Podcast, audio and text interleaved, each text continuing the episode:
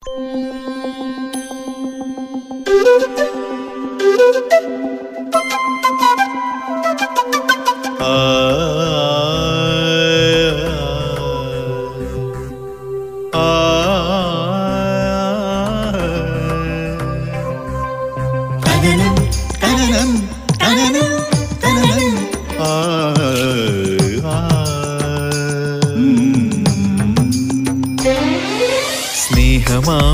ഗീതമായൊഴുകുമരുവി നീ കനലിനെ നനവാക്കി മാറ്റിടും സത്യം നീ. ഭൂമിയിലെ വരുമൊന്നാണെന്ന നേരിൻ്റെ നിറവിനാൽ അണിചേരുമാനന്ദ തീരം നീ.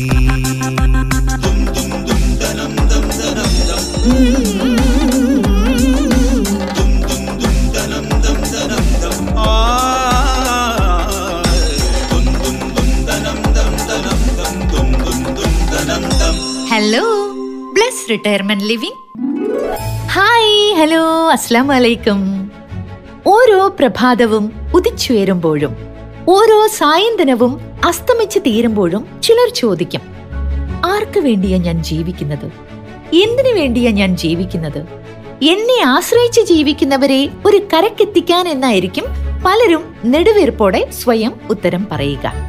മറ്റുള്ളവർക്കായി സ്വയം കത്തിയെരിയുന്ന സ്നേഹമൂർത്തിയായ സൂര്യനെ പോലെയാണ് ഞാൻ എന്ന് സ്വയം വിശ്വസിച്ച് സ്വന്തം ജീവിതം ജീവിക്കാതെ എരിഞ്ഞു തീരുന്നവരും നമുക്കിടയിലുണ്ട്. പക്ഷേ ഒന്ന് ഓർത്തു നോക്കൂ, നമ്മെ ആശ്രയിച്ച് ജീവിക്കുന്നവരെന്ന് നാം കരുതുന്ന എല്ലാവരും നാം ഇല്ലെങ്കിലും ജീവിതം തുടരും. പ്രകൃതി അവർക്ക് ഏതു വിധേനയും അതിജീവനത്തിനുള്ള കരുത്ത് നൽകും. ആ കരുത്ത് ഇപ്പോൾ അവർക്ക് ലഭിക്കാത്തത് നിങ്ങൾ അവരെ സംരക്ഷിച്ചു കൊള്ളും എന്ന വിശ്വാസത്തിന്റെ പേരിലാണ്. നമ്മെ ആശ്രയിച്ച് ജീവിക്കുന്നവരെ കൈവെടിഞ്ഞ് നാം എല്ലാം നമ്മുടേത് മാത്രമായ സ്വന്തം ജീവിതം ജീവിക്കണം എന്ന് ഉപദേശിക്കാനല്ല കേട്ടോ ഇത്രയും പറഞ്ഞത്. മറിച്ച് മറ്റുള്ളവരെ സംരക്ഷിച്ചു കൊണ്ട് തന്നെ നമ്മുടേതായ ജീവിതം കൂടി നാം ജീവിക്കണം എന്ന് ഓർമ്മിപ്പിക്കാനാണ്. അപ്പൊ എല്ലാം മനസ്സിലായ സ്ഥിതിക്ക് നമുക്ക് തുടങ്ങാം. Hello Bless, sponsored by Bless retirement living. നമ്മുടെ sound engineer Danny James, programme coordinator Raghuraj. സ്നേഹമായി, ദിവ്യ സ്നേഹമായി, നന്മയായി വാഴുമിടമിത്, ഒരേ മനസ്സായി ചരിക്കുവാൻ കൃപയെ കടമേ സർവേശ്വര.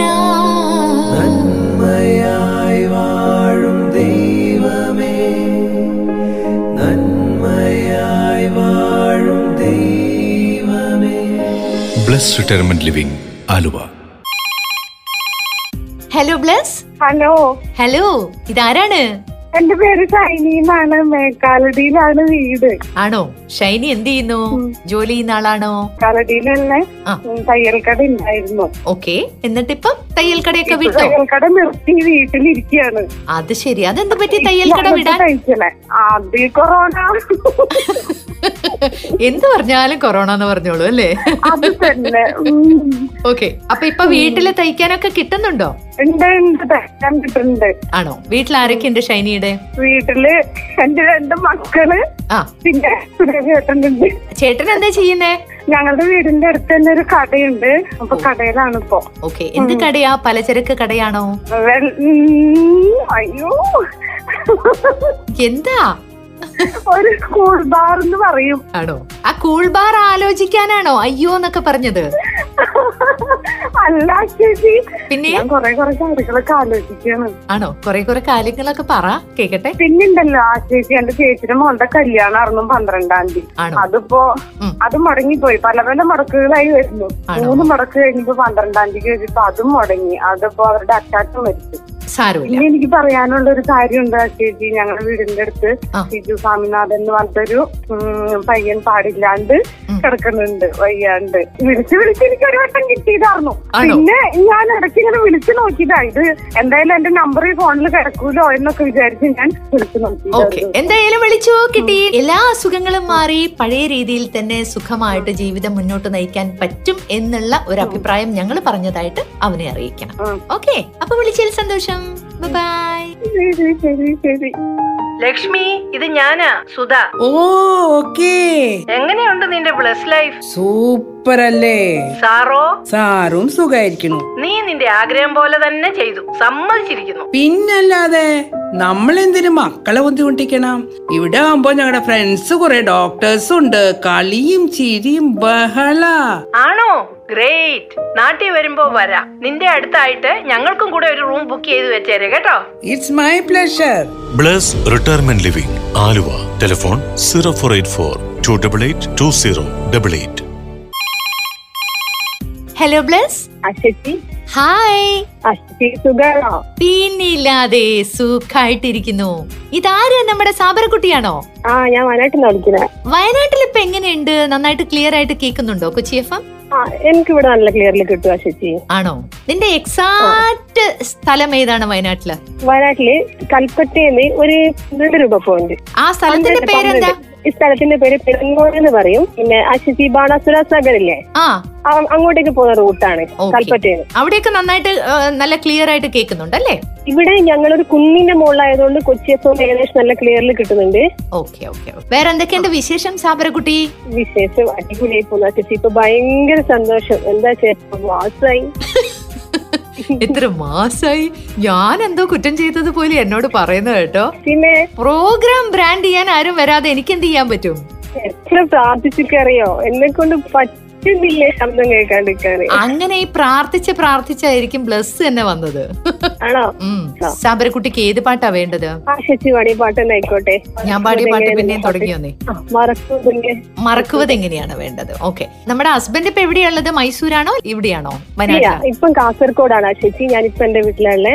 ഇങ്ങോട്ട് പോന്നിട്ട് മക്കളൊക്കെ സുഖമായിട്ടിരിക്കുന്ന മോളെ? ആ, മോക്ക് സുഖം, സന്തോഷമായിട്ടിരിക്കും. ഓക്കെ. അപ്പൊ വയനാട്ടിലുള്ള എല്ലാരോടും പറഞ്ഞേക്കൂ, കേൾക്കാത്തവരോടൊക്കെ ഇതാ നമ്മള് പിന്നെയും തിരിച്ചു വന്നിരിക്കുന്നു എന്ന് പറഞ്ഞേക്കൂ കേട്ടോ. പിന്നെ എന്തായാലും പറയാം. എനിക്ക് ഭയങ്കര സന്തോഷമായി എന്നും കേൾക്കാലോ. ആ, അതാണ്. അപ്പൊ ശരി, വിളിച്ചതിൽ സന്തോഷം. Bye bye. ആയിക്കോട്ടെ, ശരി.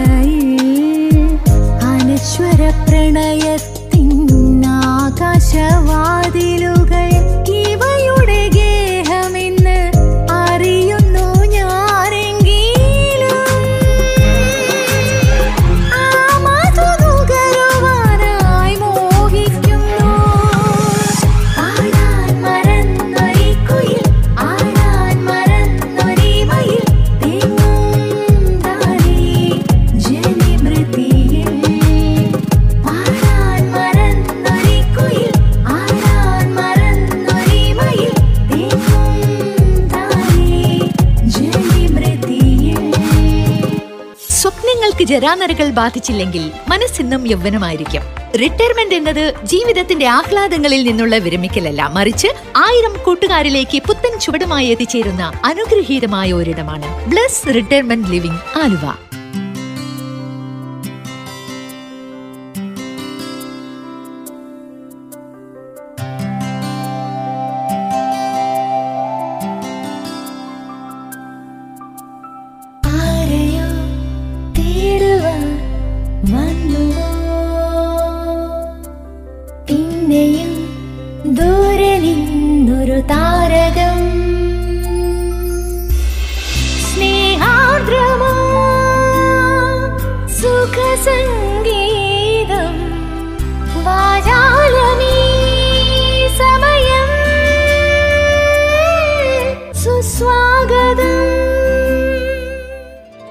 നമസ്കാരമുണ്ട് സൻലേട്ടാ. ആ ചേച്ചി, വളരെ വളരെ വളരെ നമസ്കാരം. എന്റെ കയ്യിൽ കത്തുണ്ട്, വായിക്കട്ടെ? വായിച്ചു തുടങ്ങിക്കോളൂ ആ ചേച്ചി. എനിക്ക് പന്ത്രണ്ടോ പതിമൂന്നോ വയസ്സുള്ളപ്പോ അമ്മ എന്നെ നൃത്തം പഠിപ്പിക്കാൻ ഒരു മാസ്റ്റർ എടുത്ത് കൊണ്ടാക്കി. പഠന വിഷയങ്ങളെക്കാൾ എനിക്ക് കലയോടായിരുന്നു താല്പര്യം കൂടുതൽ. അതുകൊണ്ട് സസന്തോഷം ഞാൻ നൃത്തം പഠിക്കാൻ പോവുകയും ചെയ്തു. അവധി ദിവസങ്ങളിൽ പുലർച്ചെ എഴുന്നേൽക്കാനും ഒരു നർത്തകിയായി സ്വയം സങ്കല്പിച്ച് ഒരുങ്ങി പോകാനും ഞാൻ താല്പര്യപ്പെട്ടു. അടവുകൾ പെട്ടെന്ന് വഴങ്ങി. വീടിനടുത്തുള്ള അമ്പലത്തിൽ അരങ്ങേറ്റം നടത്തണമെന്ന് അമ്മയും ആഗ്രഹിച്ചു. പക്ഷെ ഒരു മാസം കൊണ്ട് എന്റെ നൃത്ത പഠനം അവസാനിക്കുകയാണ് ഉണ്ടായത്. തുടർന്ന് പോകാൻ കഴിഞ്ഞുമില്ല. അമ്മയുടെ തുച്ഛമായ വേതനം ഡാൻസ് ഫീസ് കൂടി താങ്ങില്ലെന്നതായിരുന്നു കാരണം. ഒരു ദിവസം ഡാൻസ് ക്ലാസ് കഴിഞ്ഞ് മടങ്ങുന്ന വഴിയിൽ ഓനമ്മയെയും ഭർത്താവിനെയും ഞാൻ കാണുകയുണ്ടായി. നീ എന്താണ് പഠിക്കാൻ പോകുന്നത്? ഡാൻസ്. എന്താ ഇപ്പൊ പഠിക്കുന്നത്? ലേശം പരിഹാസത്തിലാ ചോദ്യം. മുദ്രകളാണ്. അർത്ഥപതാക കഴിഞ്ഞു. എന്ത് പതാക? എനിക്ക് നാക്കു ചുറ്റി പിണഞ്ഞതുപോലെ അനുഭവപ്പെട്ടു.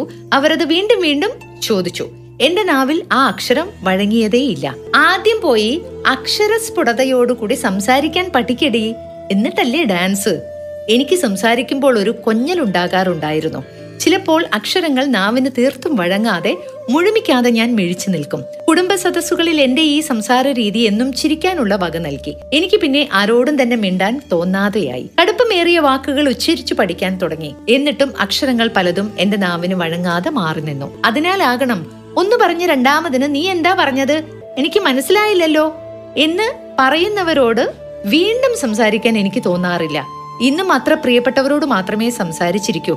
ടെൻഷനും ആദിയും പെരുകുമ്പോൾ നാവിന് കെട്ടലുണ്ടാകുന്നത് പോലെ തോന്നാറുണ്ട്. അന്നാ വെയിലത്ത് നാവ് വഴങ്ങാതെ ഞാൻ നിന്നപ്പോൾ ഒരുപക്ഷെ കളിയാക്കി ചിരിക്കാതിരുന്നെങ്കിൽ സംസാരിക്കാനുള്ള എന്റെ ആത്മവിശ്വാസം തകരാതിരുന്നേനെ എന്ന് ഞാൻ ചിന്തിക്കാറുണ്ട്. അതുകൊണ്ടാവണം ചിലപ്പോഴൊക്കെ അക്ഷരസ്ഫുടതയോടെ പറയാൻ പഠിക്കടി എന്ന അട്ടഹാസവും സംസാര രീതിയെ ചൊല്ലിയുള്ള കളിയാക്കലും എനിക്കിപ്പോഴും ബാധ്യതയായി ഉള്ളിൽ അവശേഷിക്കുന്നത്. കുട്ടിക്കാലം എന്നത് പലപ്പോഴും കാർമേഘങ്ങൾ നിറഞ്ഞ ആകാശം പോലെയാണ്. ഓർക്കുമ്പോൾ ചുറ്റിനും ഒരു ഇരുട്ട് മാത്രം. നീതു പോൾസൺ, തൊടുപുഴ. പ്രിയപ്പെട്ട നീതു, കുട്ടിക്കാലം എന്നത് പലർക്കും മറക്കാൻ പറ്റാത്ത ഓർമ്മകളൊക്കെ സമ്മാനിക്കുന്നു എന്ന് പറയുമ്പോഴും ഒരു കൊച്ചു കുഞ്ഞായിരിക്കുമ്പോൾ ഉള്ള ചെറിയ ചെറിയ നോവുകൾ എത്ര കാലം കഴിഞ്ഞാലും മായ്ക്കാനോ പൊറുക്കാനോ കഴിയാത്ത ഒരു ക്യാൻസറിനെ പോലെയാണ് എന്ന് ഏതോ ഒരു മഹാൻ പണ്ട് പറഞ്ഞിട്ടുണ്ട്. ഉദാഹരണത്തിന് എന്ന് പറഞ്ഞാൽ, ഇപ്പൊ ഈ കുട്ടിക്ക് സംസാരത്തിന്റെ സ്ഫുടതയുടെ പ്രശ്നമുണ്ട് എന്ന് പറയുമ്പോൾ ആരെങ്കിലും കളിയാക്കുക. ഇത് കേട്ടപ്പോൾ വ്യക്തിപരമായിട്ടുള്ള എന്റെ കാര്യം പറഞ്ഞു കഴിഞ്ഞാല്, ഞാൻ സ്കൂളിൽ പഠിക്കുന്ന കാലത്ത് നല്ല വിക്കുള്ള ഒരു കുട്ടിയായിരുന്നു. അത് കാരണം തന്നെ എന്ന് പറഞ്ഞാൽ, എന്തൊക്കെ തമാശ പദങ്ങൾ നമ്മളെ കളിയാക്കി വിളിക്കാമോ അതെല്ലാം തന്നെ വലിയൊരു കൂരമ്പുകളായിട്ടാണ് നമ്മുടെ ഉള്ളിൽ പതിക്കുക. അതായത് നമുക്ക് ദേഷ്യം വന്നാൽ, സങ്കടം വന്നാൽ ഒക്കെ തന്നെ ഒരു അക്ഷരം പോലും പറയാൻ പറ്റാത്ത അതിദാരുണമായ അവസ്ഥ. പക്ഷേ കാലങ്ങൾ കഴിഞ്ഞ് അത് മാറുന്നതിന് വേണ്ടി പ്രാർത്ഥനാ നിർഭരമായ മനസ്സോടുകൂടി എങ്ങനെയൊക്കെയാ ഈശ്വര ഈ കുട്ടിയുടെ ഈ വിക്കൊന്ന് മാറ്റിത്തരാ എന്ന കാലത്തിലായിരിക്കും ഒരുപക്ഷെ അച്ഛനമ്മമാർ. പക്ഷെ എപ്പോഴാണെന്നറിയില്ല, നമുക്ക് ആ വിക്ക് എങ്ങനെയൊക്കെയോ നമ്മുടെ ഓരോ ബാല്യ കൗമാരങ്ങൾ പിന്നിടുന്ന സമയത്ത് മാറി മറിഞ്ഞു വന്നു മാറി മറിഞ്ഞു വരുന്നു മാത്രമല്ല, എവിടെ നിന്നോ ഒരു അക്ഷരപ്രസാദം എന്ന് പറയും, സരസ്വതി നിൻ ചരണാരവിന്ദം ചിരസിൽ വെച്ചിട്ടിതാ കുമ്പിടുന്നേൻ, എന്റെ കുട്ടി പഠിച്ചതൊന്നും പിഴയാകാതിരിക്കാൻ വരപ്രസാദം തരികമ്പികയെ നീ എന്ന് പ്രാർത്ഥിച്ചിട്ടുണ്ടാവും. അങ്ങനെയായിരിക്കാം ഒരു പക്ഷേ വിക്ക് മാറിയെന്ന് ഞാൻ വിചാരിക്കുന്നു. പണ്ടത്തെ കുട്ടികൾക്കൊക്കെ എന്ന് പറഞ്ഞാൽ പിന്നെയും ബോഡിക്കും മനസ്സിനും ഒക്കെ ഒരു റെസിസ്റ്റൻസ് പവർ ഉണ്ടായിരുന്നു, പ്രതിരോധ ശക്തി ഉണ്ടായിരുന്നു. ഇപ്പോന്ന് ഒറ്റ കുട്ടികൾക്ക് എന്ന് പറഞ്ഞാൽ ഒരു ശക്തിയില്ല മനസ്സുകൊണ്ട്. പണ്ട് ചക്കച്ചൊള കഴിച്ചിരുന്ന ഒരു വൃദ്ധനായ മനുഷ്യനും നൂഡിൽസ് കഴിക്കുന്ന ഒരു കൊച്ചുകുട്ടിയും തമ്മിൽ ഒരു ബലപ്രയോഗം നടത്തി പഞ്ച പിടിച്ചു നോക്കി. നിഷ്പ്രയാസം കൊണ്ട് ഈ മുത്തച്ഛൻ ഈ കൊച്ചു പയ്യനെ മലർത്തിയിടിച്ചു. സംശയിക്കേണ്ട, ചക്ക തിന്ന് വളർന്നു വലുതായ ആ വൃദ്ധന്റെ ശക്തിക്ക് മുമ്പിൽ ഇന്നത്തെ നൂഡിൽസിന് പിടിച്ചു നിൽക്കാൻ പറ്റില്ല. പക്ഷേ ആത്മവിശ്വാസവും അതേപോലെ തന്നെ മനഃശക്തിയും ഉണ്ടെങ്കിൽ ഏത് വിഘ്നയും അതിജീവിച്ചുകൊണ്ട് തന്നെ നല്ല ഭാഷയിൽ സംസാരിക്കാനും ആ ഭാഷയെ നല്ല പോലെ ജനങ്ങളിലേക്ക് എത്തിക്കാനും നാഷണൽ ഹൈവേയിൽ ഓടുന്ന വണ്ടി പോലെ ഭാഷയെ മാറ്റാനും പൊട്ടിപ്പൊളിഞ്ഞ വഴിയിലൂടെ ഭാഷയെ കൊണ്ടുപോകാനും കഴിയുന്ന കാര്യത്തിൽ യാതൊരു സംശയമില്ല. അതിന് പ്രധാനപ്പെട്ട ഉദാഹരണമാണ് ആ ചേച്ചി ഇപ്പോൾ പറഞ്ഞ ഈ ഒരു കത്തിന്റെ ഒരു ഉള്ളടക്കം എന്നും എനിക്ക് തോന്നുന്നു. നിങ്ങൾക്ക് വിൽക്കുണ്ടായിരുന്നു അല്ലേ പണ്ട്? ഭയങ്കര വിൽക്കായിരുന്നു ആ ചേച്ചി. തോന്നുന്നില്ല എനിക്കെന്ന് പറഞ്ഞാൽ ഞാൻ ഈ ആ ചേച്ചിയുടെ പേരെ പണ്ട് പറയാൻ ആന്ന് പറഞ്ഞു ഞാനൊന്ന് വലിയ പാട്ടുകാരനായിരുന്നു. ആഹാ, എന്തായാലും നീതുക്കുട്ടിയെ ഇതിലൊന്നും വലിയ കാര്യമില്ല എന്ന് ആദ്യം മനസ്സിൽ ഉറപ്പിക്കേ. എത്രയോ കാലത്തിന് മുമ്പ്, അതായത് നമ്മുടെ അപ്പൊ ഞങ്ങളുടെയൊക്കെ ജനറേഷന് മുമ്പ്, ഞങ്ങളുടെ അച്ഛനും അമ്മയും ഒക്കെ ജീവിച്ചിരുന്ന കാലത്ത് വിക്കുള്ള വലിയൊരു രാഷ്ട്രീയ പ്രവർത്തകൻ നമ്മുടെ ഈ ലോകത്തുണ്ടായിരുന്നു. അദ്ദേഹത്തിന്റെ പ്രസംഗം കേൾക്കാനായിട്ട് ജനങ്ങള് രണ്ടു മൂന്ന് മണിക്കൂർ കാത്തിരിക്കുമായിരുന്നു. അപ്പം വിക്കിലല്ല കാര്യം, പറയുന്ന കാര്യത്തിൽ കാമ്പും കഴമ്പും ഉണ്ടെങ്കിൽ എത്ര നേരം കാത്തിരുന്നും കേൾക്കാനുള്ളവർ കേൾക്കുമെന്നാണ് എനിക്ക് മോളോട് പറയാനുള്ളത്. അതുകൊണ്ട് ഇതിലൊന്നും ഒരു വിഷമവും നമ്മൾ വിചാരിക്കേണ്ട കാര്യമില്ല. അടിച്ചും പിന്നിച്ച് ജീവിതം മുന്നോട്ട് കൊണ്ടുപോകും. അല്ല അച്ഛനിത് എങ്ങോട്ടാ പെട്ടിയെല്ലാം എടുത്തിട്ട്? ഞാൻ ബ്ലസ്സിലോട്ട് പോട്ടെ മോളെ. വന്നിട്ട് രണ്ടു ദിവസമല്ലേ ആയുള്ളൂ, ഒരാഴ്ചയെങ്കിലും ഞങ്ങളുടെ കൂടെ നിന്നിട്ട് പോയാ പോരെ? നിങ്ങളൊക്കെ പകല് കമ്പ്യൂട്ടറിന്റെ മുന്നിൽ ജോലിയും പഠിപ്പും ഒക്കെ ആയിട്ട് തിരക്കല്ലേ. അവിടെയാണെങ്കിൽ എനിക്ക് സമപ്രായക്കാരായി കുറെ സുഹൃത്തുക്കളുണ്ടല്ലോ, അതുകൊണ്ട് സമയം പോകുന്നത് അറിയില്ല. പിന്നെ ഇടയ്ക്ക് ഇങ്ങോട്ട് വരാലോ. മനസ്സിലായി, ഇപ്പൊ ബ്ലസ് മാത്രം മതിയല്ലേ, ഞങ്ങളൊന്നും വേണ്ട. Bless retirement living Aluva, telephone എന്തോ. സരിൽകുമാർ അയച്ചു തന്നിരിക്കുന്ന ഈ ഒരു കുറിപ്പിൽ പ്രധാനമായിട്ടും ഭാഷയെ അല്ലെങ്കിൽ നമ്മുടെ സാഹിത്യത്തെയൊക്കെ ഏറെ സ്നേഹിക്കുന്നവരല്ലേ നിങ്ങൾ രണ്ടുപേരും? ആണല്ലോ. എഴുത്തിന്റെ ലോകത്ത്, സംഗീതത്തിന്റെ ലോകത്ത് പ്രശസ്തനായ വി ടി മുരളിച്ചേട്ടൻ കണ്ടെത്തിയ വലിയൊരു അറിവാണ്, ഒപ്പം ഒരു നോവുമാണ്. മലയാറ്റൂർ രാമകൃഷ്ണന്റെ ഒരു കാലത്തെ കുറിപ്പ് ഇപ്പോഴെങ്ങനെ ചർച്ചയാകുന്നു എന്ന് ചോദിച്ചാൽ, കഴിഞ്ഞുപോയ ഒക്ടോബർ മാസം ഇരുപത്തി ഏഴാം തീയതി വയലാറിന്റെ ഓർമ്മ ദിനമാണല്ലോ. അപ്പൊ ആ ഒരു ദിനത്തിന്റെ പ്രാധാന്യത്തിലാണ് ശരിക്കും ഈ ഒരു കുറിപ്പ്. നിനക്ക് മരണമില്ല എന്നാണ് മലയാറ്റൂർ എഴുതിയിരിക്കുന്നതാണ്. പ്രഭാതത്തിന്റെ പുതിയ മുഖം ചുവന്നപ്പോൾ, കാലിലെ ഓളങ്ങൾ ഉണർന്നപ്പോൾ ഞാൻ വന്നു വയലാറിലേക്ക് നിന്നെ കാണാൻ. അതൊരു പഴയ കാലം, ആത്മാർത്ഥതയുടെ കാലം, ചേർത്തലയിലെ ചേറിലും ചൊരിമണലിലും ചോര പുരണ്ട കാലം, അതായത് സ്വാതന്ത്ര്യ സമരകാലം. ആ കാലത്താണ് ഞാൻ വന്നത് നിന്നെ തേടി, നിന്നെ കാണാൻ. സർപ്പക്കാവുകളുടെ മണം മുറ്റി നിന്ന തളത്തിൽ അമ്മ നമുക്ക് കഞ്ഞി വിളമ്പി തന്നു. ചൊരിമണൽ തട്ടുകളിലൂടെ നാം നടന്നു. വർഷങ്ങൾ കഴിഞ്ഞു. നീ ഈ നാടിന്റെ ഗാനമായി, ജ്വാലയായി, ലഹരിയായി, ഉന്മാദമായി. ഒടുവിൽ നീ യാത്ര പറഞ്ഞു പോയപ്പോൾ കരയാൻ അറിയാത്ത ദൈവങ്ങളും കരയാൻ മാത്രം പഠിച്ച ഞങ്ങളും കണ്ണീരൊഴുക്കി. നീ മലയാള ഭാഷയുടെ അഭിമാനമാണ്. നീ എന്നും അതായിരിക്കും. നിനക്ക് മരണമില്ല. മലയാറ്റൂർ രാമകൃഷ്ണൻ. എത്ര ഹൃദയത്തിൽ തട്ടിയിട്ടുള്ള വാക്കുകളാണ്. തന്റെ ആത്മാർത്ഥ സുഹൃത്തിനു വേണ്ടി മലയാറ്റൂർ രാമകൃഷ്ണൻ അദ്ദേഹത്തിന്റെ കൈപ്പടയിൽ കോറിയിട്ടതാണ് മുരളിച്ചേട്ടൻ സമാഹരിച്ച് ഇപ്പൊ സലിൽകുമാർ അയച്ചു എന്നത്. ശരിക്കും ഇതൊരു അറിവും തിരിച്ചറിവുമാണ്. ഒരു കാലഘട്ടത്തിന്റെ സൗഹൃദം ഈ വാട്സാപ്പും ഫേസ്ബുക്കും നെറ്റ്വർക്കും ഈ പറഞ്ഞ പോലെ ലാപ്ടോപ്പും കമ്പ്യൂട്ടറും കുത്തിത്തോണ്ടി ജീവിതം ഇല്ലാത്ത കാലത്ത് എങ്ങനെയൊക്കെയായിരുന്നു പച്ചയായ മനുഷ്യൻ ചേറിലും പൊടിമണലിലും, അതേപോലെ രാത്രിയുടെ നല്ല നിമിഷങ്ങളിൽ വഴിയോരങ്ങളിലെ പുഷ്പങ്ങൾ വരെ വാസനിച്ച് ജീവിതം ആസ്വദിച്ച, ലഹരിയാക്കിയിരുന്ന ഒരു കാലം. അതാണ് കുത്തിത്തോണ്ടി മാത്രമല്ല, കുത്തിത്തിരിപ്പില്ലായിരുന്നു ആ കാലത്ത്. കുത്തിത്തോണ്ടി ജീവിതം, ശരിയാണ്, കുത്തിത്തിരിപ്പുകൾ ഇല്ലാത്ത കാലം കൂടിയിട്ടാണ് ശരിക്കും. അന്ന് എന്തൊക്കെ അഭിപ്രായ വ്യത്യാസങ്ങൾ ആര് തമ്മിലുണ്ടെങ്കിലും അതിലൊക്കെ ഉപരിയായിട്ട് ഒരു സൗഹൃദം എല്ലാവരും കാത്തു സൂക്ഷിച്ചിരുന്നു. മനുഷ്യനായിരുന്നു അവിടെ ഇമ്പോർട്ടൻസ് കൊടുത്തിരുന്നത്. ഇപ്പം മനുഷ്യന് അത്രമാത്രം പ്രാധാന്യം കൊടുക്കാത്തത് കൊണ്ടുള്ള പ്രശ്നങ്ങളാണ് നമ്മൾ എല്ലാവരും അനുഭവിച്ചുകൊണ്ടിരിക്കുന്നത്. ശരിക്കും എന്ത് തന്നെയായാലും മുരളിച്ചേട്ടൻ എന്ന് പറയുമ്പോൾ നമ്മുടെ നാട്ടുകാരനാണ്. മുരളിച്ചേട്ടനാണ് ആദ്യമായിട്ട് എനിക്കൊരു സംഗീതത്തിന്റെ പുസ്തകം സമ്മാനിച്ചത്, സംഗീത കൽപദ്രുമം. സല്ലേട്ടാ, നമുക്ക് പോണ്ടേ? രണ്ട് കത്ത് വായിച്ചു കഴിഞ്ഞിരിക്കുന്നു, പോകാനുള്ള സമയമായിരിക്കുന്നു. പോകുന്നതിന് മുമ്പ് നമ്മുടെ പ്രിയപ്പെട്ടവരോട് കത്തെഴുതാനും വിളിക്കാനും ഒന്നും മറക്കണ്ട എന്നുള്ള കാര്യം ഒരിക്കൽ കൂടി ഓർമ്മിപ്പിക്കുന്നു. കത്തെഴുതേണ്ട വിലാസം: hello Bless, Bless retirement living, Aluva six eight three one zero five.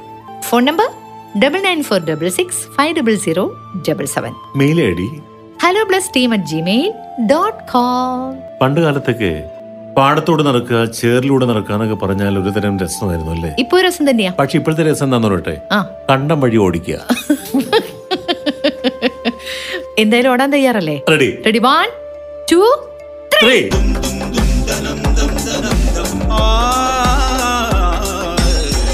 നിങ്ങൾ ഇതുവരെ കേട്ടത് hello Bless brought you by Bless retirement living Aluva, a media waves production. Hello Bless retirement living.